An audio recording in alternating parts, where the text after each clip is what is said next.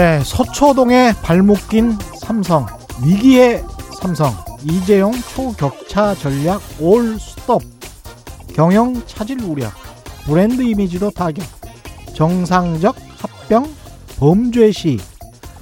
어제 검찰이 삼성전자 이재용 부회장을 불구속 기소하면서 쏟아져 나온 일부 기사들의 제목입니다. 검찰이 어떤 혐의로 이재용 부회장을 기소했는지조차 기사 제목에 넣지 않고 일단 검찰을 비난하는 투죠. 제대로 제목을 단 기사들을 볼까요? 검찰 경영, 경영권 부정 승계 의혹 이재용 삼성전자 부회장 기소 KBS고요. 검찰 삼성 이재용 시세 조정 업무상 배임 불구속 기소 SBS고요.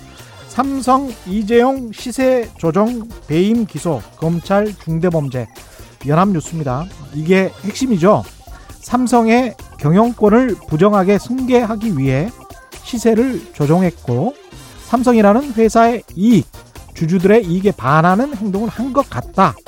만약 이게 사실이면 정말 큰 범죄입니다. 이게 사실이면 자본주의 핵심인 주식시장을 근본부터 말아 먹어버린 행위죠. 그래 자본주의 하자면서 이재용은 봐줘야 한다는 생각은 애당초 잘못된 것이고요. 이재용 부회장을 기소하면 삼성이 위기에 처한다는 생각 이건 좀 유치한 겁니다. 네, 아니, 네 안녕하십니까 세상에 이익이 되는 방송 최경련의 경제쇼 출발합니다. 저는 진실탐사 엔터테이너 최경련입니다. 유튜브 오늘도 함께 갑시다.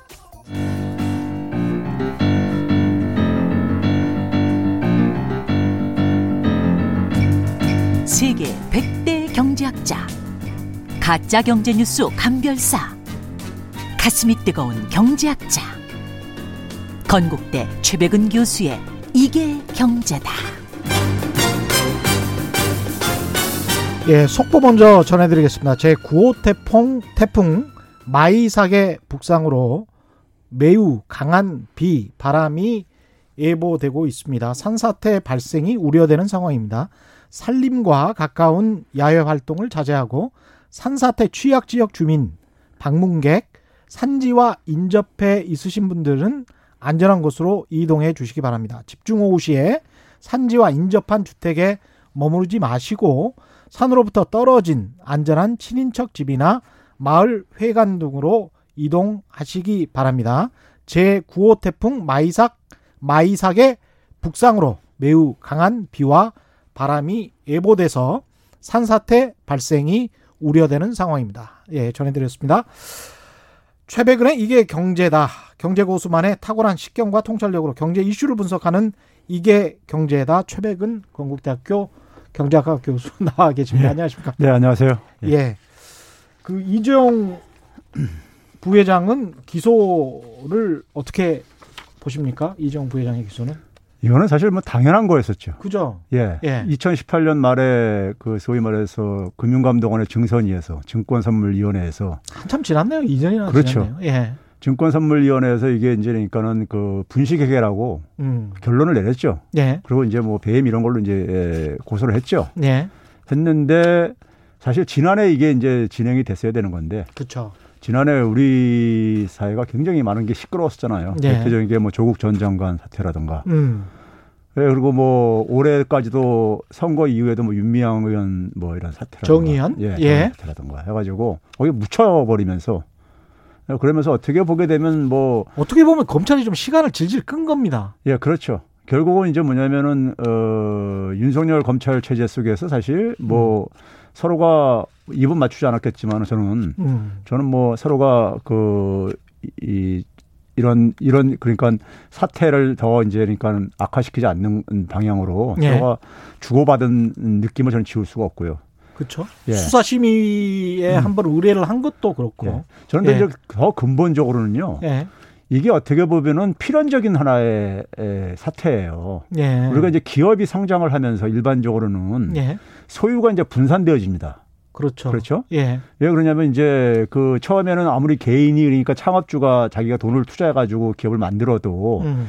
기업이 성장을 하면서 창업주의 지분은 적어질 수밖에 없어요.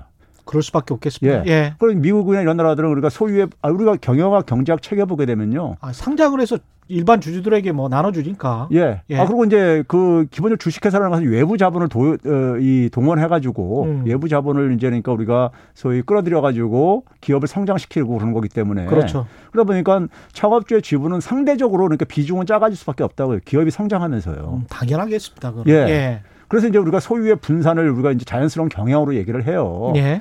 그러다 보니까는 그 상황 속에서 창업주가 사실은 이제 그러니까는 경영 능력이 있으면은 음. 주주들이 예. 하지 말래도 하라고 하고요. 경영을 맡기고. 그렇죠, 그렇죠. 예. 예. 예 능력이 있으면요. 예. 능력이 없으면은 음. 자연스럽게 그러니까 어, 교체를 해요. 능력 있는 경영자로요. 그렇죠. 그래서 이제 소유의 이 분산, 그러니까 이 지배와 어, 소위 소유가 이게 분리가 되는 경향이 자연스러운 하나의 경향이었던 거예요. 선진 국가에서는요. 주주들은 자기들의 이익을 추구하기 위해서 좋은 경영진을 들여와야죠. 그렇죠. 예. 아니 주주들이 하는 건 당연히 뭐냐면 수익 극대화를 추구하니까는 그렇죠. 자기 기업에서 그러니까 수익을 많이 낼 수 있는 능력 있는 사람을 경영진으로 앉히고 싶죠. 그렇습니다. 예? 예. 그런데 이제 우리는 뭐냐면은 음. 이게 무슨 뭐 저기 왕조 사회처럼 예? 왕조 사회처럼 그리고 창업주의 아들 손자가 계속해서 이걸 그러니까는 기업을 경영을 해야 된다는 이런 어, 전 근대적인 사고에 지금 그러니까요. 빠져 있는 거라고요. 근데 예. 그게 이제 이 자본주의 사회 속에서 주식회사 음. 구조 속에서 불가능한 게 우리가 소위 말해서 이걸 승계하려면은 소위 상속세 같은 걸 내야 되잖아요. 그렇죠. 상속세 내고 나면은 예. 자기 지분율이 확 줄어들기 때문에 그렇습니다. 이게 그러니까는 저기 저 그 이 경영권을 안정적으로 확보하기 힘들어요. 근데 물, 이제 물론 상속세 네. 때문에 힘들다고 그 이야기 삼성 쪽에서도 이야기를 하고 경제지나 음. 보수지들에서도 이야기를 하긴 합니다만은 제가 네. 사실은 탐사 보도를 할 때 이건희 씨 땅을 찾아다닌 적이 있어요. 어, 예. 이건희 씨 땅을 찾아다닌 적이 있는데 제가 찾은 땅만 땅만 땅과 건물만 어 2조 원 가까이 돼요. 제가 찾은 음, 땅만. 예. 그래서 상속세를 7조 원을 낸다고 하더라도 예. 이재용 씨가 예. 제가 보기에는 땅으로 내도 건물로 내도 충분히 방어할 수 있는 정도의 수준. 그리고 이미 삼성물산을 통해서 그때 이상하게 합병을 하면서 예. 삼성을 사실상 지배하고 있잖아요, 지금. 예. 그래서 경영권이 위험해진다. 이거는 정말 말이 안 되는 소리인 것 같아요. 지금 현재 상황으로는. 아, 그러니까 이제 예. 그 이시 집안에서 예. 이시 집안 우리가 이제 사실 삼성의 이런 승계 문제는 그 에버랜드 전환 사채 문제부터 사실 출발했던 거 아니에요, 사실은요. 예. 그렇죠. 그러니까 이제 결국은 뭐냐면은 자기 집안의 부를 음. 부를 어쨌든 간에 에, 그 최대한 유지 혹은 확, 확장시키기 위해서 예. 불법 탈법 그리고 이제 뭐냐면 거기다가 이제 뭐냐면 많은 투자자들을 피해까지 입히면서까지 예. 무리하게 이렇게 이제 그러니까는 이, 이 승계를 추진하는 이유는 음. 기본적으로 이 기업이 자기 거라고 개인 거라고 생각하기 때문에 이런 사고에서 비롯되어지는 거예요. 그렇죠. 예. 예. 그러니까 이게 그럼 주식회사가 아니죠. 그러려면 유한회사 해가지고 아니, 그러니까 가족 기업으로 해야지. 다 네, 그러니까 처음부터. 상장 폐지시키고 그렇죠. 사 주식 사가지고 개인 예. 회사로 운영하라 이거예요. 그렇죠. 근데 이게 주, 자연히 외부의 자본을 그러니까 투자를 유치를 한 다음에 음. 그렇게 하는 것에 대해서 동의할 수 있는 사람이 누가 있어요? 그렇죠. 투자자들이요. 그러니까 그렇죠? 본인들 유리한 것만 취하겠다는 그런 태도죠. 그리고 이제 국가 입장 속에서는 예. 국가 입장 속에서는 이 경제적인 그 거래에 대해서 음. 그걸 투명하게 투명하게 관리할 의무가 있고 또 세금도 그러니까 추징할 의무가 있고요. 그러니까 국가는요. 그 주식시장 입장에서도 주식시장의 투자자들도 이런 식으로 아 이재용 부회장의 회사 일 거기 때문에 이 회사 삼성그룹의 많은 회사 중에 이 회사만 주가가 오를 거야. 네. 또는 정의선 부회장의 어떤 그 기반이 되는 회사기 때문에 이 회사만 주가가 오를 거야 해서 그 회사만 주가가 오르고 나머지 회사들은 주가가 저평가되고 그런 경우가 우리 주식시장 역사에 굉장히 많았단 말입니다. 그렇죠. 예. 그게 오히려 이제 자본시장을 왜곡시키는 거잖아요. 예. 이런 게 이제 일반적으로 막 20년, 30년 되다 보니까 그게 당연한 듯이. 아니, 이게 선진국가에서는 예. 분식회계가 이렇게 터지면요. 예. 분식회계는 이게 뭐 수십 년씩 형도 살아요. 그렇죠. 분식회계가 와요. 그렇죠. 왜 그냥 분식회계가 많은 투자자들한테 피해를 입힌 거잖아요. 쉽게 얘기하면요. 그렇습니다. 네? 예. 분식회계라는 것이요. 음. 그러면 그, 자, 그, 그것을 그러니까 사실 삼성에 대해서 이걸 옹호하는 이제 그러니까는 이 언론이라든가 뭐 전문가들이라든가 이런 사람들 보게 되면요. 예, 교수님들도 있더라고요. 그러니까 많, 많아요. 예. 네, 많고 그래요. 그래가지고 뭐 우리나라 법, 법이 잘못됐다고 오히려 거꾸로 이렇게 어. 그러니까, 그러니까 법을 위반한 거는 인정을 하는 건지 예. 법이 잘못됐다고 하는 사람들도 꽤 많아요. 의외로요. 그럼 이 사람들은 제가 볼 때 이 사람들은 평상시에 근데 공통점이 뭐냐면요. 음. 저기 부, 북한에 있는 김씨 왕조는 되게 또 아주 저기 저 비난하는 사람들이에요. 그렇죠. 예? 거기도 비난하면 여- 이것도 비난해야. 되는 거죠. 당연히 여기까요. 어떻게 음. 이게 자본주의 사회 속에서 음. 예? 어떻게 그러니까 이렇게 그러니까는 뭐 이것을 개인 에, 그 가족 하나 기업으로 이것을 예. 그 간주를 하고 그 승계를 그러니까는 뭐 그걸 정당화 시켜주기 위해서 온갖 말도 안 되는 논리를 동원해 가지고 저기 저 그렇죠. 이 사실상 예. 한 가지- 제대로 된 자본주의가 아닙니다. 한마디로 예. 우리가 세계 경제 기만 10위권 되는 나라에서 일어날 수 없는 일이죠 사실은요. 그렇죠. 예. 예, 삼성 이야기는 여기까지 하고요. 일단 뭐 어떻게 재판이 진행돼야 되는지 진행될 건지 계속 모니터 해 보도록 하겠습니다. 오늘 그 어제였나요? 정부가 예산안을 발표를 했는데 556조 원 많이 늘었네요. 올해 예산보다 내년 예산이 한 43조 원 늘었습니다. 이거는 어떻게 보십니까? 근데 그게 있잖아요. 항상 우리가 가는 게 뭐냐면은 어, 이게 이제 전 지난해 올해 이제 그러니까 본 예산을 12월 달에 이제 확정할 때 예산이 512조 정도 됐었어요. 그거 대비해서 이제 얘기를 하는데 음, 올해 이제 세 번이나 추경이 있었잖아요. 예. 추경을 하고 나서 간다면은 그게 한 536조 4천억 원 정도 돼요. 아, 그러니까 그거 추경, 기준으로 하게 되면은 추경에 포함이 안 됐군요. 예. 예. 추경이라는 것이 지금 뭐냐면 내년도 예산을 이렇게 편성을 하면서 음. 그 지금 코로나 사태가 지금 그러니까 어차피 이게 그러니까 사실 백신이 나오더라도 예. 미국이나 주요 국가들도 그러니까 성장이 당분간 장기간 저성장 국면에 갈 빠질 수밖에 없다고 지금 이렇게 예상들을 하고 있단 말이에요. 그렇죠. 예. 그럼 그런 상황 속에서 그러니까 지금 예산을 그러니까 우리가 음. 소위 말해서 본 예산 어 지난해 연말에 책정한 본 예산 기준으로 이걸 그러니까는 예. 해가지고 예산이 큰 폭으로 증가했다 이렇게 얘기하는 것은 제가 볼 때는 저기 저 지금 현실과 좀 그 어떤 괴리감이 생길 수밖에 없다는 얘기고요. 예. 그래서 사실은 올해 추경 예산도 한번 봐보세요. 추경 예산도 보면 세 차례 추경을 통해 가지고 추경 규모를 발표한 건 59조였었어요. 음. 그런데 실제로 그러니까 어 정부 지출 규모로 증가한 거는 34조 6천억 원뿐이 안 증가했어요. 아. 그러니까 구조 조정을 하- 저기 지출 구조 조정을 한 거죠. 지출을 그러니까 예산에 에, 본 예산에 담았던 거를 그러니까 이 일부 많은 부분을 삭감을 하면서 예. 실제로 증가한 거는 그러니까 35조도 안 됐었어요. 삼차. 추경액만 35조 막 이렇게 얘기를 했었는데 음. 그것 정도도 안 됐던 거예요. 그러니까요. 예. 그러니까 이 예산이 그러니까 이 발표될 때 그러니까는 뭐 이 굉장히 거기다 꼭한 단골 메뉴 떠오르는 것이 이제 국가부채 이제 뭐 이렇게 채무진가 그렇죠, 그렇죠. 이런 얘기를 하잖아요. 예. 그러니까 이제 거기에 이제 그러니까 어, 동원하기 위해서 음. 예산을 그러니까는 예산이 실질적으로 올해 예산 대비해서 얼마나 증가했냐 한다면은 추경 규모까지 그러니까 추경 규모까지 포함한 걸 기준으로 해야 되는 거죠. 근데 일반 회계 예산만 해가지고 예. 굉장히 많이 늘어난 예. 것처럼 보도를 한 거군요. 예. 일단은 예산이 늘어났는데 전반적으로 뭐 예산이 큰 국가, 큰 정부 가 세계적인 지금 기조라서 어떻게 그 기조를 빠져나갈 수는 없다고 보고 관련해서 이제 어떻게 쓰느냐가 중요할 것 같은데요. 어디다 이게 쓰는 겁니까? 결국은 이제 그러니까 이 예산을 어 이제 가지고 어 정부가 이제 그러니까는 돈을 사용을 했을 때그 어, 우리가 우리 개인도 마- 개인이나 기업도 마찬가지죠. 그 네. 돈을 가장 효율적으로 사용을 해야 되는 거죠.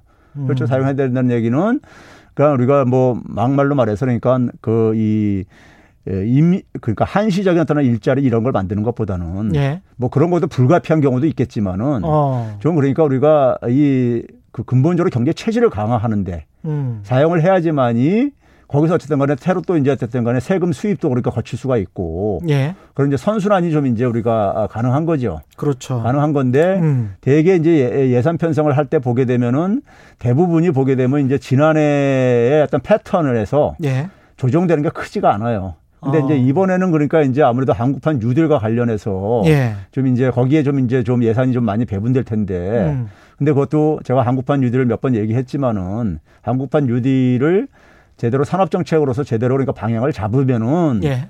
그게 효과를 볼 것이고 음. 그렇지 않으면 역대 정부에서 했었던 것처럼 예를 들어서 음. 이명박 정부 때 녹색 성장 해가지고 많은 예산을 투입을 했는데 예. 지금 결과안을 보게 되면은 지금 와서 지금 와서 보게 되면요. 그렇죠. 상당히 좀 허무하죠. 예. 네, 그러면 이제 그런 경우는 예산이 낭비되는 거죠. 그렇죠. 예. 예. 그러면 결국 뭐냐면 경제 체질이 강화가 안 되기 때문에 음. 안 되기 때문에 지출은 자꾸만 늘어나는데 들어올 수 있는 돈은 그럼 자꾸만 이제 그러니까 약화되게 되면은 음. 약화되게 되면 이제 국가 소위 말해서 장기적인 채무 이런 것은 이제 악화될 수밖에 없는 거죠. 그렇죠. 그러면 결국은 뭐 증세를 해야 되는 것이고 그걸 메꾸려면은요. 음. 그러니까 이런 이런 악순환골에서 벗어나려면은 음. 경제 체질을 그러니까 강화하는 건데 기본적으로 이제 예산이 예산이란 자원이 그러니까 어, 효율적으로 사용이 돼야만 되는 것이고 경제 체질을 개선한다는 것은 어떤 의미일까요? 기업의 경쟁력 강화 일까요? 어 저는 뭐 이렇게 생각합니다. 예. 개인적으로 볼 때는 음. 개인들이 원하는 게 뭐겠습니까요? 안정적인 좋은 일자리들이에요. 일자리. 자본주의 사회 속에서요. 예. 근데 기업 입장 속에서는 뭐냐면 새로운 돈벌이 수익 사업을 개발하는 겁니다. 예. 그렇죠? 예. 그럼 국가적으로 그게 결국 뭐냐면은 국가적으로는 산업 체계가 다양화되는 거예요. 아. 그렇죠? 우리가 예. 뭐 그래서 지금 이제 제조업이 굉장히 위기 상황에 진행된 지 오래됐는데 그렇죠. 그럼 그 제조업의 공백을 메울 수 있는 음. 제조업에서 일자리가 많이 줄어든단 말이에요. 예. 제조업에서 부가가치 창출이 자꾸 떨어 줄었다는 이거예요. 그렇죠. 비중이요. 예. 그럼 그 공백을 메울 걸 만들어야 되는, 내야 되는 거죠. 음. 그러니까 뭐 그게 기업 입장 속에서는 새로운 수익 사업 만들어내는 거고 예. 그것이 이제 개인 입장 속에서는 좋은 일자리와 연결되는 것이고요. 이게 그런 의미에서는 기업에서 지금 요구하는 뭐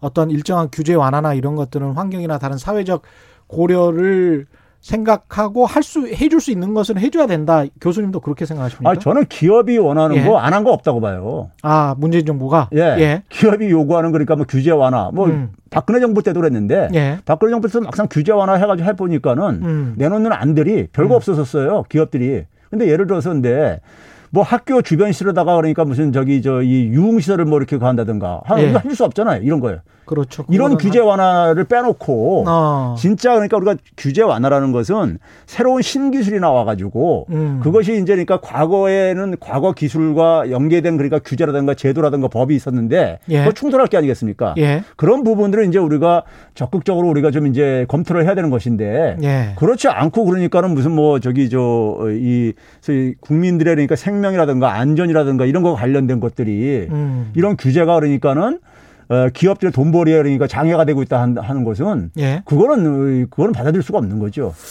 그렇군요. 일, 그 일부 언론들 재정 건전성에 관해서 우리의 목소리를 내고 있는데 이 부분은 또 어떻게 보시는지요? 아, 그, 그 예. 오늘 오늘자로 이제 그러니까는 그 보게 되면 저기 저 조선일보에서 예.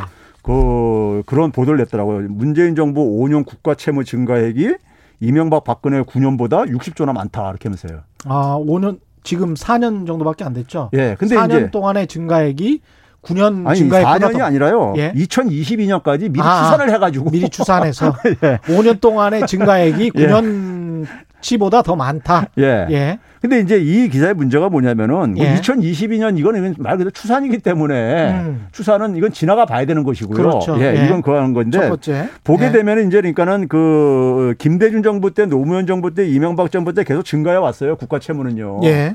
이건 자연스러운 겁니다. 음. 먼저 왜 그러냐면 GDP가 증가하니까요. 그렇죠. 국가 채무는요. 지금 항상 보게 되면 조선일보나 심지어 홍남기 부총리도 음. 국가 채무액 절대액을 자꾸만 얘기를 하는데 음. 그게 아니라 GDP 대비로 우리가 이걸 얘기를 해야 되는 거예요. 그렇죠. 근데 진짜 GDP 대비로 해도 정부 부채 비율이 증가하고 있는 거는 사실이지 않습니까? 아니 근데요. 예, 예. 를 들어서 그게 이제 증가할 때는 증가할 이유가 있고 그럴 텐데 그렇죠. 자, 예를 들어서 그러니까 우리가 박근혜 정부 때 4년 동안에 음. 4년 동안에 국가 부채 채무 비중이요. 예. 연 1.3% 포인트씩 증가했어요. 아, 1.3% 포인트씩 예, 증가했어요. 예. 근데 문재인 정부에서 지난해까지 예. 올해는 지금 아직 저 완전히 집계가 안 된 거니까요. 코로나 19라는 또 특수 상황이 좀 예, 있죠. 그것도 있는데다가 아직 예. 이제 올해 것까지 다 이제 집계가 안 되니까요. 그럼 음. 지난해까지 보게 되면요. 0.7% 포인트뿐이 안 증가했어요. 1년에. 아, 절반도 절반 정도뿐이 안 돼요.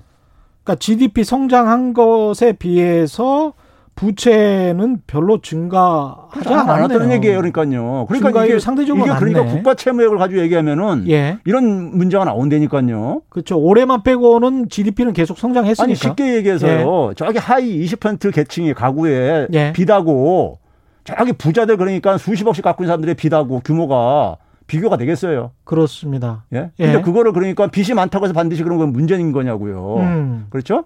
그다음에 그다음에 또 이제 이게 이게 이게 문제가 뭐냐면요. 이 예. 논리의 문제가 뭐냐면은 자, 그러면 이렇게 상대적인 부채 비율은 그랬는데 음. 자, 국가 부채가 우리가 OECD에서 사실상 가장 좋습니다. 그렇죠. 에스토니아라는 나라가 이제 우리보다 좀 나은 편인데 에스토니아는 굉장히 작은 나라인 130, 130, 한 2, 3만 명뿐이 안 되는 나라예요. 예. 그러니까 우리나라 뭐 그러니까 서울 인구에 그러니까 뭐 한 뭐한 8분의 1 정도 뭐 예, 이렇게 뿐이 안 되는 예. 이런 나라란 말이에요. 예. 그러면 그러니까 사실상 그러니까 우리가 제일 이제 좋은 거예요. OECD 어. 국가 회원 국가 중에서요. 좀 사이즈가 있는 국가 중에서는 아니 예. OECD 회원국 전체에서 그래요. 어, 그렇군요. 예, 예. 에스토니아 다음으로요. 음. 예, 그게 현실이라고요. 팩트라고요. 자, 그러면은 우리가 한 지금 한 40, 한 3, 4% 됩니까? 그렇죠. 지금 이제 3차 추경까지 해가지고 예. 어, 기재부에서 발표한 게 43.5%입니다. 그렇죠. 예. 네. 43.5%거든요. 음. 자, 그게 그러니까 지금 가장 낮은 수준이라 이겁니다. 예. 자, 근데 문제는 뭐냐면은 음.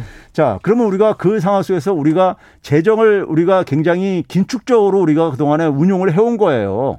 그렇죠. 이, 이, 이 예. 국가 채무 비중이 낮다는 얘기는요. 예. 근데 우리가 이제 그렇다 보면은 정, 경제 활동의 주체가 정부 말고도 가계와 기업이 있는데 음. 가계 부채는 우리가 GDP 대비 100%가 넘었어요, 지금요. 예. 네? GDP 예. 100%가 넘었거든요. 그렇죠. 그러면은 사실 정부가 부채를 정부도 부채도 낮고 음. 가계와 기업도 뭐 낮, 기업이 낮은 거는 좀 별개 문제인데 예, 가계도 만약에 낮고 그렇다면은 너무 예. 바람직한 거죠. 근데 우리는 가계가 굉장히 부채가 어, 큰 거예요. 가계는 부채가 크니까 가계는 소비할 여력이 없죠. 없고. 예, 그게 이제 그러니까 우리가 이제 이 수요 둔화로 이제 이게 나타나고 있고 그런 건데. 그렇죠. 근데 예. 박근혜 정부하고 어 문재인 정부에서요. 음. 가계 부채 증가를 제가 이게 계산을 해 봤어요. 예. 박근혜 정부 때는 뭐냐면 연 한 95조씩 증가했습니다. 어. 1년에 예. 95조씩이요. 가계 부채가요. 예. 근데 문재인 정부에서는 한 60 한, 어, 60한 6조 정도 65조 음. 5천억 원이니까요. 반올림 해가지고. 증가율은 많이 하락했네요. 그러니까 연 예. 그러니까 한 29조 2천억 원이 감소한 거예요. 어. 그러니까 가계들도 소득이 증가하기 때문에 예. 절대 부채가 증가를 할 수밖에 없어요. GDP하고 똑같죠. 예. 예. 근데도 불구하고 절대액이 줄어들었다 이겁니다. 음. 한 29조 이상이요, 그러니까요. 증가율은 많이 급감했다. 예. 예. 지금 무슨 얘기냐? 박근혜 음. 정부 때는 음. 박근혜 정부 때는 국가 부채가 그러니까 절대액이 적게 한데 했다면은 음. 그 가계 부채가 가계가 그걸 떠안았다는 얘기인 거예요. 가계가 빚을 내서 투자를 하든지 소비를 하든지 가지고 경제 성장하고 뭐 이렇게 유도한 거예요. 음. 그래서 우리가 부채주도 성장이라는 표현을 쓰는 이유가 바로 그거라고요. 예. 그러니까는 그러면 우리가 정부가 돈을 안 쓰면요. 지금 상황도 한번 봐보세요. 네. 지금 상황도 보게 되면 오늘 지금 오늘 한국은행에서 그러니까 산업별 대출 자금 그 통계가 발표가 됐어요. 산업별 대출 통계. 예, 대출금이요. 예. 예. 했는데 보게 되면은 우리가 자영업 중에서 음. 자영업 중에서 가장 취약한 부분이 도, 도매 소매. 예. 음식 숙박. 예. 이 4대 업종을 얘기를 해요. 예. 이 4대 업종이 2분기에 음. 2분기에만 대출 금액이 얼마가 증가했냐면 18조 8천억 원이 증가했어요. 예. 이게 이게 어느 정도 그만냐면 지난해 연말 대비해 가지고 이게 한 21%가 증가한 거예요. 예? 그러니까 지금 그렇게 어렵다는 얘기예요. 음. 어려운 상황 속에서 그러니까는 자연히 뭐냐면 가게나 그러니까는 자영업자들은 그러니까 빚을 내 가지고 견디고 있는 거예요, 지금 그러니까요. 그러네요. 예. 신용 대출하고 예. 담보 대출하고 그래서 예. 그렇게 아주 견디고 있는 거예요. 근데 예. 이게 뭐냐면 통계 집계 아니라 최고예요, 지금 이게.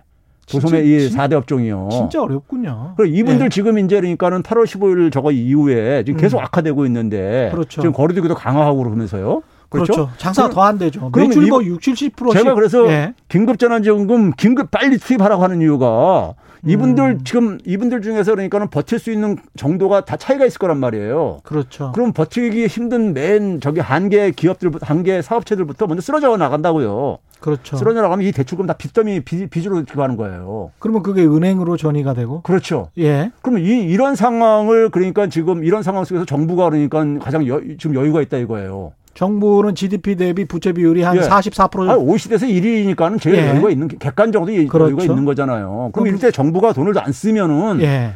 결국은 뭐냐면 누군가가 그걸 그러니까 대신 그러니까 해야 되는데 그게 가게 자영업자들 이런 거라 이거예요. 음. 예? 그러니까 정부가 유탄을 맞느냐, 정부가 부채를 끌어다 써서 가게에다가 좀 뿌려주느냐, 예. 아니면은 가게가 지금처럼 부채 허덕이다가 코로나19로 경기 상황이 굉장히 안 좋은 상황에서 쇠락해 가느냐, 그걸 그냥 놓고 보느냐, 이 문제네요. 그렇죠. 저는 그래서 조선일보가 예. 국가 채무를 이렇게 계속해서 이렇게 그러니까 지금 문재인 정부에서 굉장히 급증하고 있다 이렇게 얘기한다는 얘기는 예. 국가가 재정을 쓰지 말란 얘기거든요.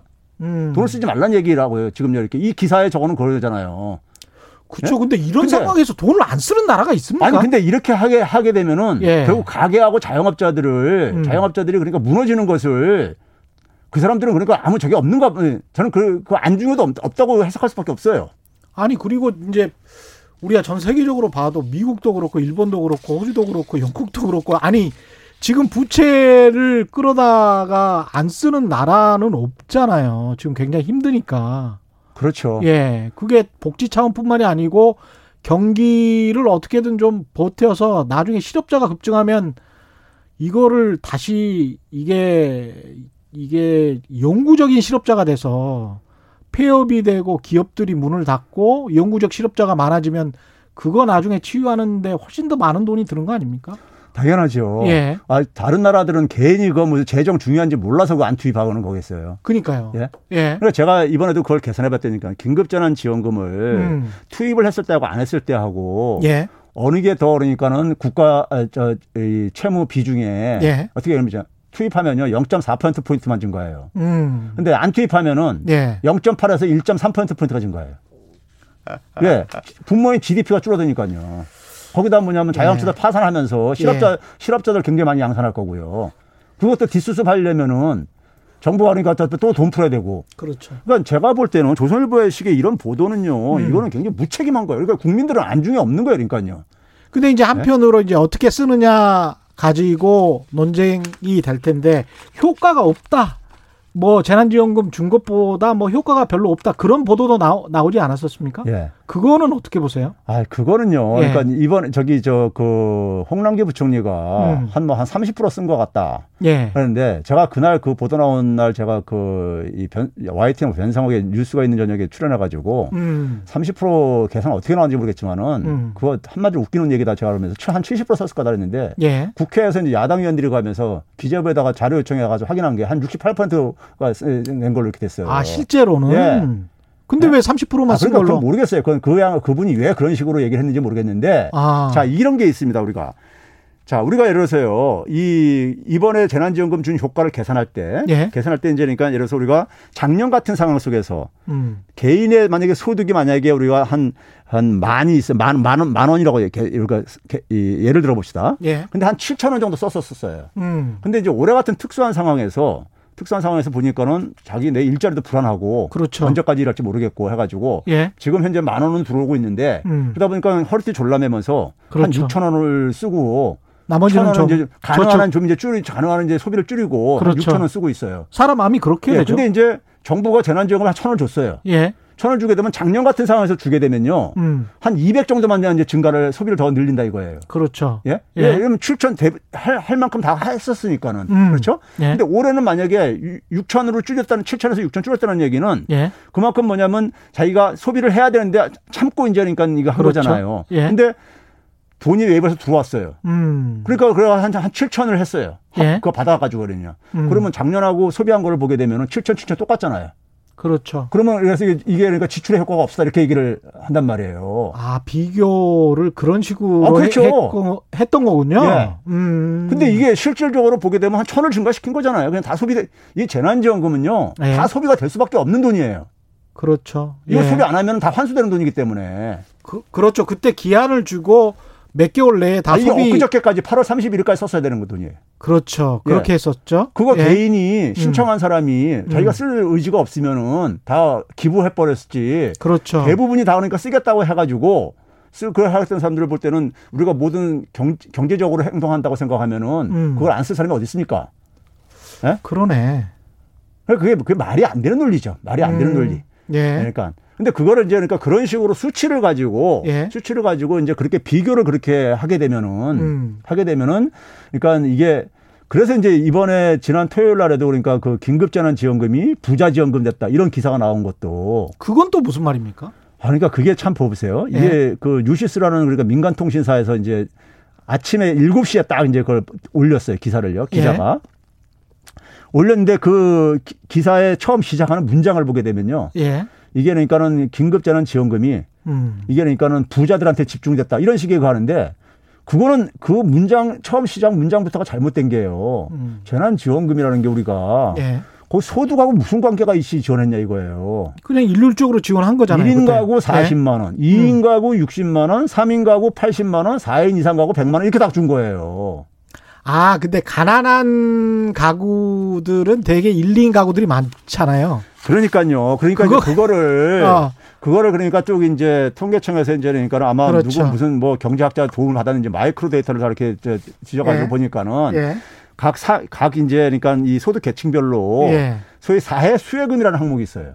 아, 그렇죠. 사회 수혜금이 뭐냐면 정부한테서 그러니까 현금성 지원을 받은 것들. 맞습니다. 예. 그러니까 이게 재난지원금만이 아니라 음. 거기에는 아이들 보육 양육수당도 있고. 그렇습니다. 거기에는 그러니까 그래서 국민연금이라는 것도 있고. 그렇습니다. 네? 예. 거기 근로장려금이라는 것도 있고. 예. 이게 다 합쳐져 있는 금액이에요. 그렇죠. 그러니까 재난지원금만 이렇게 항목이 분리가 안 돼 있어요. 예. 마이크로 데이터로라도. 예. 그걸 다 긁어 모아가지고 계산해 보니까는 음. 계층별로 보니까는 음. 계층이 올라갈수록 음. 많더라 이거예요. 역진적이다 이거예요. 근데 사실은 그걸 역으로 그 놓고 보면 가구 수가 많은 곳이 소득이 많았잖아요.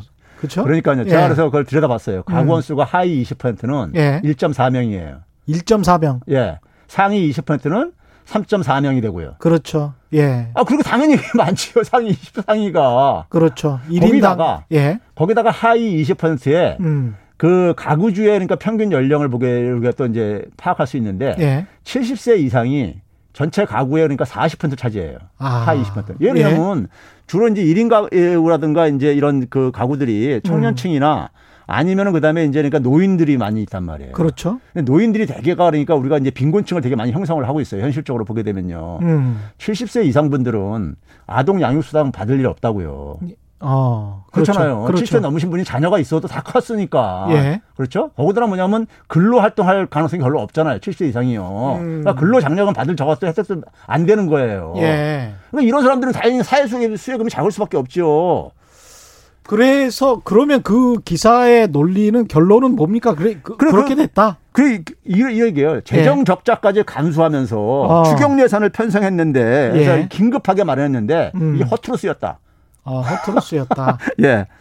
근데 소비 진작이라는 측면, 경기 진작이라는 측면 이런 거는 또 계산을 해봐야 되는데. 아니 그것도 실제로 나왔죠. 예. 우리가 1분기 성장률하고 2분기 성장률이 발표가 됐는데 음. 1분기 때까지만 하더라도 우리가 지금 1분기, 2분기 계속 마이너스 행진하고 있잖아요. 그렇죠. 예. 근데 마이 2분기가 우리가 그래도 상대적으로 선방을 했잖아요. 예. 그렇게 된 게 유일하게 간 게 바로 이 소비였었어요. 소비. 그렇습니다. 맞습니다. 예. 예. 소비가 플러스로 반전됐어요. 1분기 예. 대비해서 적어도요. 예. 전 전년 대비는 여전히 마이너스가 지속되고 있고 그건 음. 왜 그러냐면 재난지원금이 충분치가 않다 이거예요. 그러니까요. 예. 예. 그 금액이 그러니까요. 그렇죠. 예. 그러면 그 상황 속에서 그래서 우리가 일자리도 보게 되면요. 음. 일자리도 보게 되면 4월 달에 최악을 찍고 예. 그러고 나서 그 일자리 감소가 이 꺾이기 시작해요. 완화되기 시작해요. 음. 5월 달부터요. 예. 정확히 일치하고 있어요. 음. 소매 판매도 5월 달부터 증가세로 반전을 하고요. 음. 지난해 대비해서요. 예. 5, 6월 달에요. 예. 그러다가 7월 달에 꺾인 거예요. 어. 그래서 제가 그걸 보고선 6월 중순부터 제가 2차 재난지원금 줘야 된다. 어. 이게 다 소비가 소, 소비가 많이 됐다. 예. 그래서 그 얘기 했던 거예요. 2차 재난지원금 이야기가 나왔으니까 예. 그 선별적 지원을 해야 된다는 게 이제 홍남기 부총리의 예. 주장인 것 같고 그 다른 분들은 또 그냥 보편적으로 그냥 지난번처럼 100% 빨리 다 지급하는 게 맞다라고 주장하는 네. 것 같은데 어떤 입장이십니까? 이거는요. 네. 지금 이제 우리가 제가 이제 이런 표현을 그 평상시 쓰고 있는데 네. 저소득층한테 집중적으로 지원해야 된다는 이게 주술 일단 음. 주술이라고 봐요. 주술이요. 미신이다. 예. 예. 이 여기에 지금 그러니까 빠져들 있는 거예요. 음. 우리가 저소득층한테 지원을 해야 된다는 건 도덕적으로 굉장히 정당한 주장이잖아요. 그렇죠. 예. 예. 그러니까 이, 이 힘을 가지고 이제 그러니까 우리가 과거에 그러니까 무상급식 때도 그 논리였던 거고요. 그렇죠. 항상 보게 되면 선별 이 선별적인 그 지원의 선별적인 복지에 예. 주장의 논점이 그거예요. 이건희 손자도 급식 받아야 되는 거냐 뭐 이런 그렇죠. 거였죠. 그러니까요. 예. 그러니까 이게 뭐냐면 저소득층의 지원을 집중해야 된다는 한테 이 저, 나는 이거 주술이라고 표현하는데 예. 이건 지금 기재부가 하고 있잖아요. 음. 기재부가 하고 있다는 얘기는 경제 정책인 겁니다. 재난지원금은요. 첫째는요. 그러네요. 이게 복지면요, 보건복지부에서 해야 되는 문제인 거예요. 예? 아, 그러네요. 예. 예. 자, 그러면 이게 경제 정책인데, 그럼 음. 사, 이 재난지원금의 의미가 뭡니까? 사회적 재난이나 자연적 재난으로 경제적인 충격, 특히 소득의 충격을 받았을 때, 예. 거기에 대해서 정부가 우리가 경제 정책적인 처방책인 거예요. 그렇죠. 이거 되게 두 가지 처방이 있습니다. 예. 일반적인 그러니까 경제적인 요인으로 이런 충격이 왔을 때는 음. 많이 동원하는 게 뭐냐면 세금 감면 같은 거 같습니다. 예. 세금 감면이요. 그러니까 예. 좀 뭐냐면 정부가 덜 걷어가겠다 이거죠. 음. 그래서 뭐냐면 더 소비를 이제 진작시키겠다 이거죠. 세금 뭐, 어, 덜 내게 할 테니까. 덜, 덜, 한시적으로 이제 그러니까 줄여줘가지고. 좋네요. 예. 예. 그게 지금 뭐냐면 미국에서. 예. 그러니까 그런 방법이 있고 또 한 가지 방법은 뭐냐면은 음. 예, 직접 보조금을 주는 게 있죠. 예. 예 돈을 정부가요. 음. 근데 이게 이제 미국 같은 경우나 선진국 같아서 1차는 뭐냐면 현금으로 지원을 했죠. 예. 보조금으로 준 거예요. 예. 그렇게 하, 에, 그 우리나라도 이제 그렇게 한 거고 1차 재난지원금. 그렇죠. 그리고 예. 2차 때 트럼프가 지금 뭐냐면은 민주당에서는 또 주자 그러는데 음. 트럼프는 뭐냐면 조세로 세금 감면을 해주자. 아 미국에서 payroll tax 하, 예, 그 그렇죠. 논쟁이 이거죠. 그거죠. 예. 예. 그런데 음. 자, 우리 같은 경우는 세금 음. 감면을 하게 되면요, 우리 면세자가 근로자들의 그러니까 한 40, 한 2, 3%가 예. 면세자들이에요. 예. 감면할 게 없는 거예요, 별로 그러니까요. 미국도 사실은 연방 정부에 연방 소득세를 내는 사람들이 한 절반 이, 이하 정도로 안 내고 있죠. 그래서 그래서 예. 민주당은 예. 돈을 줘야 된다는 얘기고. 아. 트럼프는 그러니까 주로 이제 그러니까 백인들 부자들 거 아니까 중산층 그렇죠. 어. 세금 많이 내는 사람들을. 그러니까 payroll tax 그러니까 소득세를 내는 사람들이 어, 혜택을 보는 거죠. 전체 인구의 50%밖에 안 되는 거예요. 연방 정부 예, 예. 입장에서 봤을 때는. 예. 근데 그 사람들의 세금을 감면해 주면 그러네. 상위 50%가 예. 혜택을 보게 되는 거네요. 예. 그래서 아. 그러면 이제 그러니까 이게 저소득층 지원에도 안 맞는 거잖아요. 세금 감면은. 세금 감면은 그런 함정이 있군요. 그렇죠. 당연히요. 예, 있죠. 예. 그래서 이제 그럼 이제 2차 재난지원금 한다 할때 예. 이게 그러니까 소득에 충격을 받은 부분에 대해 소득이 충격을 받으면 소비가 줄어들잖아요. 음, 예. 그래서 이제 그 경기가 그러면 이제 이렇게 가라앉고 음. 그래서 이제 이거를 보조금으로 주는 겁니다. 이게 정확한 표현은 저 정부 보조금인 거예요. 일종의 그러니까요. 서브시디 예. 이제 영어로 그러니까요. 예. 보조금인데 자 그러면 이거를 통해 이거를 간다면요 우리가 네. 지금 생각해봐야 될 게 뭐냐면은 자 소득의 충격을 받은 것에 대한 보조금 지원이에요. 음. 그런데 우리가 저소득층의 대표적인 그 대상이 누굽니까? 기초생활수급자들입니다. 예. 기초생활수급자가 올해 기준으로 4인 가구 기준으로요. 예. 4인 가구 기준으로 최대 받을 수 있는 게 한 142만 한 5천 원 정도 돼요. 제가 그렇게 알고 있어요. 예.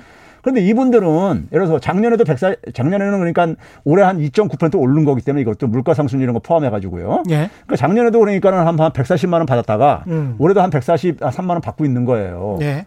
이분들은 코로나 19로 인해 가지고 소득 타격 없는 분인 거예요. 똑같네. 없는 없는 거잖아요. 그러네요. 예. 자, 없는데 근데 우리가 이제 아, 생각해 보니까 그러네. 그럼 예. 이분들이 예. 이분들이 그러니까 예를 들어서 워낙 소득이 좀 적다. 음. 기초생활 이, 이 생계비가 예. 그러면 그거는 그거대로 올려줘야 되는 문제인 거죠. 이건 이거는 긴급 재난지원금은 음. 코로나 사태가 진정되면 더 이상 안 주는 돈이란 말이에요. 그렇죠. 예? 근데 이 사람들, 이 사람들 어려움을 만약에 이 사람들이 소득이 너무 적어서 어렵다고 한다면은 음. 이거 자체로 내년에도 올려줘야 될 게 아닙니까? 그렇죠. 그러니까 이게 그게 아니라 이게 취지가요. 그러니까요. 음. 반면에요. 저, 제가 이제 평상시에 예. 많은 일반 시민들한테 제가 무슨 어떤 이 하소연 제, 제보들을 예. 많이 받아요. 예. 저한테 이메일을 굉장히 많이 보내요. 제가 방송 활동 많이 하고 그러니까 좀 얘기 좀 해달라고. 음. 근데 한 번은 이런 분이 있었어요. 자기가 사교육 시장에서 일을 하는데 예. 작년에 한월한 5, 600씩은 이제 했다 이거예요. 예. 그러니까 이제 보면 한 상위 한 20% 드는 저겁니다. 예. 네? 근데 이제 그 올해 한 200만 원 이제 전후로불이 확 줄어들었다는 거예요. 아, 학원이 잘 안 되니까. 예, 그렇죠. 예? 그러네요. 그렇게 합니다. 예. 타격, 타격을 많이 받은 업종 중에 하나가 그거거든요. 음. 근데 이 사람은 그러니까 작년도 소득 기준을 하게 되면 제, 이거 제, 제의 대상이에요. 선별, 선별 지원하게 되면요. 예. 그러면 소득이 그러니까 한 300만 원, 400만 원 이상 줄어든 사람한테는 이 사람은 재난지원금 안 주고. 예. 저소득층이라 해가지고 작년하고 올해하고 소득이 전혀 변화가 없는데 이 사람은 받고. 아, 이게 선별 기준이 정말 오락가락 할 수밖에 없네. 아, 이게 공정한 거냐고요. 이게, 이거 공정한가, 정의로운가에 관한 어떤 선별 기준을 해도, 어, 수긍하지 못하겠다라고 나서는 사람들이 있겠습니다. 그러니까요. 예. 그래서 이거는요, 제가 볼 때 선별로 하게 되면요, 주고 욕 먹어요. 주고 욕먹습니다. 예. 더군다나 뭐냐면, 지금. 가령 뭐 70% 하위 70%만 받아라. 예. 지금 정부가 지금 확보하고 있는 지금 이 소득 자료는요. 예. 2018년 자료입니다. 아, 2018년 자료면 지금 너무 작년도 자료가 예. 이제 지금 막 지금 아마 저기 저 국세청에다가 국세청. 해서 지금 이제 쪼고 있을 텐데 예. 8월 31일 날 종합소득세 신고가 끝났어요. 엊그저께. 아, 그렇 겠네요. 올해 이제 좀 예. 이제 연기를 해줘가지고. 음. 근데 거기에는요, 거기에 그러니까 예를 들어서 그러니까 이 가더라도 작년 소득입니다. 더군다나 그것도. 그건 진짜 각종 사업 소득이니까. 사업 소득은 근로 소득은 작년 소득이라고요. 예. 작년에 발생한 소득이에요. 그렇죠. 근데 올해 예. 넘어오면서 음. 소득과 재산의 변동이 많이 생겼어요. 그렇죠. 예? 그러면 재난지원금이라는 것은 올해 일어난 겁니다. 제 처제 같은 경우도 올해 실직했거든요. 그러니까 올해 재난이 일어난 거잖아요. 그럼 그렇죠. 올해, 올해 재난으로 인한 경제적인 충격에 대한 보상이라고요. 근데 그 근데 작년 소득으로 간다? 작년, 소득으로 작년 소득으로 가면 여행사 부장이었기 때문에 예. 그꽤 괜찮았어요. 그러니까요. 그, 그 선별로 하면 죄예요. 그러네. 예? 그러니까 이제 뭐 굳이 이제 그래가지고 이제 이 정부에서 이런 얘기합니다. 실직자들한테도 맞춤형을 하겠다는데 제가 예. 볼때 맞춤형이라는 게 말은 멋써도 음. 다 찾아내기가 아까 얘기했듯이 실직자를 찾아낼 수 있죠. 그런데 그렇죠. 예를 들어서 소득이 예. 근데 아까처럼 5, 600만 받다 200만 원 줄어든 사람은 실직자 아니에요. 예. 이 사람은 어떻게 할 거냐고요. 예? 아, 이게 정말 힘들구나. 그래서 제가 얘기하는 게 기술적으로 불가능하다. 선별해내는 게 기술적으로 선별하는 불가, 게 불가능하다. 불가능하다. 그러면 결국은 뭐냐면요. 이런 돈 문제는요. 예. 돈 문제는 일반 국민들이 굉장히 민감한 저거잖아요. 예. 자기가 그러니까 불공평한 대우를 받았다. 하게 되면은 불만들이 폭발합니다. 예? 그럼 이거를 정부든 집권 여당이든 선별하는 기준은 우리는 이거다라고 지금이라도 확실하게 제시를 해야 될 것 같습니다. 안 그러면 그러니까 말로 그러니까 이제 맞춤형을 한다 이렇게 하는데 이거 두, 두리뭉실한 추상적으로 예, 이야기하지 말고 예. 정확하게 이렇게 하겠다라는 구체적인 뭘 내놔야 거기에 관해서 아 그렇게 되면 어떻게 될 것이다라고 서로 논쟁이 되지. 예. 그걸 맞춤형으로 선별적으로 할 수밖에 없다라는 식으로 이야기를 하면 누가 납득하겠어요? 그걸? 실제로요. 예. 올 봄에 지자체들에서 별도로 음. 이렇게 지급을 했었잖아요. 예. 경기도는 이제 전체 다 주고 예. 경남 같은 경우는 재난 보조금, 재난 지원금이라 해가지고 음. 기초생활 수급자한테만 줬어요. 예. 그래가지고 그것도 제가 이제 경남 진주에 사시는 어느 시민한테 받은 건데 예. 이분이 미용실을 운영을 해요. 예. 미용실을 운영하는데 미용실이 타격을 받은 업종이거든요. 예. 예? 그래가지고 뭐냐면 자기는 그러니까 지금 그 이 임대료도 내기 힘들어 죽겠는데 음. 옆에 사시는 그러니까 이 기초생계 수급자 이제 나이 드신 분들이 예. 이분들은 추가로 이제 재난지원금 받으니까 룰루랄라 한다는 거예요. 그러면서 자기가 자 속이 상해가지고 어. 자기는 진짜 힘들어 죽겠는데 그렇죠. 예? 저 저분들은 아무 타격도 안 받았는데 어. 저분들은 그러니까 재난지원금을 주고 그렇죠. 예? 이런 이런 이런 문제가 실질적으로 현장에서 발생하는데 음. 책상머리에 앉아가지고 책상머리에 앉아가지고 선별하겠다고 지금 하고 있는 거예요 지금요. 선별하는 기준을 찾는 것보다 근데 이거를 저는 이 생각은 어떻게 생각하십니까? 그러니까 재난지원금을 일단 100% 그렇게 준다면 네. 저 같은 사람 은 받을 필요가 없잖아요 사실. 네. 네. 그냥 그대로 직업이 직장이 잘 있는 거니까 네. 그런 경우에 저 같은 사람들에게 나중에 세금을 좀 더 걷겠다라고 하려면 조세 법정주의니까 법을 바꿔야 되는 건가요? 국회에서? 아니죠. 저기 제가 우리가 제가 그 초기에 제가 주장했던 건데 예. 방식으로 그러니까 예를 들어서 한 70, 1차 때 70%만 주자 뭐 이런 얘기 나왔었잖아요. 그랬죠. 그래서 제가 그러면 70%만 주고 싶으면은 음. 주고 싶으면은 1년 후에 예. 종합소득세 신고가 다 해고 나면은 소득 예. 파악들이 되게 되니까 그렇죠. 그때 돼 가지고 쫙 소득 개인 소득이 다 이제 줄이 세워져요. 예, 그렇죠. 줄이 세워져 가지고 그럼 70% 끊는 그 다음에 예. 그 상위 30% 중에서 음. 소득이 감소하지 않은 사람들 그렇죠. 감소하지 않은 사람들에 대해서 일시적으로 뭐냐면 소위 우리가 이제 세금을 낼 때 보게 되면 세액공제라는 게 있고 소득공제라는 게 있잖아요. 아, 그렇죠, 예? 그렇죠. 그러면 소득 소득공제를 역으로 생각하면 돼요. 음. 소득공제를 그러니까 우리가 소득공제를 빼주는 거잖아요. 일정 소득만큼을 그러니까 세금에서 이제 그 그렇죠, 전체 소득금액에서 그렇죠. 빼가지고 세금을 부과하는 거잖아요. 예. 근데 그 소득을 받은 만큼을 재난지원금 받은 만큼을 예. 플러스 시켜라 이거예요. 아, 그러면 되네. 아, 그 간단하게 해수가 되는 거예요. 그러면 되네. 예. 그 우리나라 재원이 뭐 1년, 2년 그걸 못 기다릴 그런 재원은 아니죠. 그러니까 말이에요. 그렇게 일단 깔끔하게 다 주고 빨리 예. 그 다음에 그걸로 소비도 진작시키고 자영업도 좀 살리면서 예. 하다가 감소가 없는 상위층들한테 다시 그렇지. 환수하라 이거예요. 환수하를 예. 그거는 저도 그렇게 하게 예. 그렇게 하면요. 아예 신청도 안 합니다.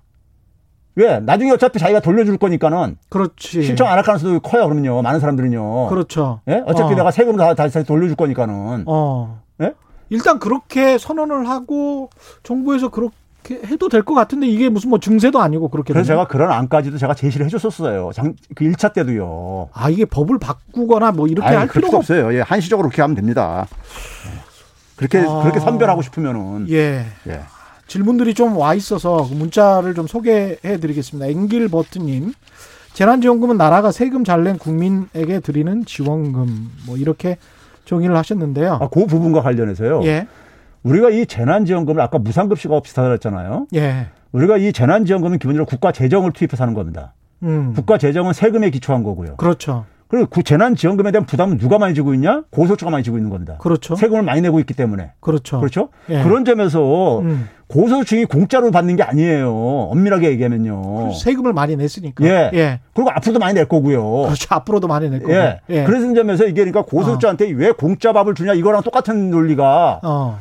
지금 그러니까 이게 10년 후에 다시 이게 반복되고 있다는 게 저는 그렇죠. 참 깝깝하다는 얘기죠. 그럼에도 불구하고 아까 네. 말씀하신 것처럼 저 같은 사람들한테는 뺄 거는 그냥 다 빼 가버려라. 예. 나중에 1년 후에 그러면 되겠습니다. 그러니까 그게 논리적으로 예. 재난 충격을 안 받았 안 받은 사람들, 음. 안 받은 사람들 소득이 안 줄어든 사람들한테 예. 환수할 환수하는 거 쉽게 쉽게 환수할 수 있어요. 그렇죠. 중국은요. 예, 희영님은 언제 걸러요? 기준 기준 걸르는 기준이 쉽지 않다.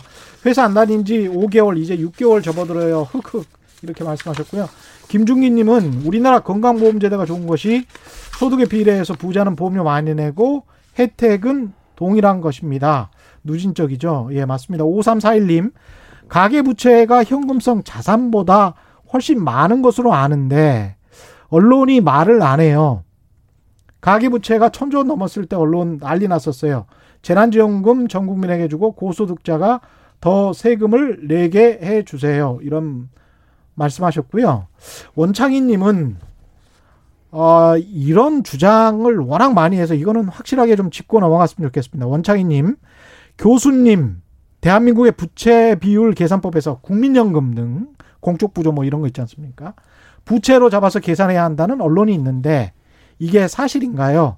그 언론 논리대로라면 지금 부채율이 43%가 아니고 100%가 넘는다는데요. 이렇게 속으시는 분들 많은데 예. 답변해 주시기 바랍니다. 자, 우리가 우리나라 정부에서 예. 국가 채무 비율을 쓰는 거는요. 예. IMF에서 그러니까 만들어 놓은 기준을 가지고 사용을 하는 거고요. 그렇죠. 하는 거기 예. 때문에 다른 나라하고 그러니까는 이제 비슷한 저거고요. 예. 이 연금 같은 경우는 음. 기본적으로 그 낸 사람이 그러니까 다 받아가고 이런 게 아니라 예. 어느 나라나 보게 되면은 음. 고령화가 되면서 또 그렇죠. 우리가 이게 추계를 한 거기 때문에 과거에 그렇죠. 이 수평균 음. 수명 이런 걸 다 고려해 가지고요. 음. 그러다 보면은 많은 선진 국가들 같은 경우 보게 되면은 다음 세대한테 받아 가지고 이걸 주기도 주고 그래요. 예. 그런 점에서 이거는 결국은 뭐냐면은 에, 법적으로 정부가 그러니까 보장만 안 했을 뿐인 거지 음. 사실상 보장된 저거예요 지급액이요. 예. 그런 이런 것들은 국가 채무에 안 에, 저기 포함이 안 되죠 이게 돼 있어요 개념상이요. 그렇죠. 그러니까 예. 우리가 보통 정부 부채 지금 말하는 OECD 기준은 다른 나라랑 똑같은 기준으로 이야기하는 것이고 그렇죠. 예. 공적 부조라 이런 거 전부 다 포함해서 또 그렇게 하면 우리만 100% 넘어가는 게 아니고 다른 나라는 지금 110%가 200% 300%가 됩니다. 예. 그러니까 예. 이제 그러니까 국민들 겁박하기 위해서 그런 걸 동원하는 겁니다. 예. 쉽게 얘기해서. 그, 런 식으로 하면 상대 비교가 안 되는 거죠. 예. 똑같은 기준으로 예. 해야 되겠죠. 예, 오늘 말씀 감사하고요. 지금까지 최백은 건국대학교 경제학과 교수와 함께 했습니다. 고맙습니다. 네, 감사합니다. 예, 3336인 3336님은 제 지인은 음식점을 아버지 건물 1층에 사는데 법인카드로 생활비까지 쓰고 비용 처리해서 세금도 적게 냅니다. 또 이런 문제가 있네요. 코로나로 매출이 확 줄긴 했지만 건물주 아들 저희는 월급쟁이라 세금 꼬박꼬박 피할 수가 없는데 부모님 생활비도 내야 되고 보내야 되고 선별 지원하면 저희는 배, 제되고 음식점 하는 아, 지인은 받게 될 듯합니다. 예. 저희가 준비한 최경련의 경제쇼는 여기까지였습니다. 저는 KBS 최경련 기자였고요. 내일 4시 5분에 다시 찾아뵙겠습니다. 지금까지 세상에 이익이 되는 방송 최경련의 경제쇼였습니다. 고맙습니다.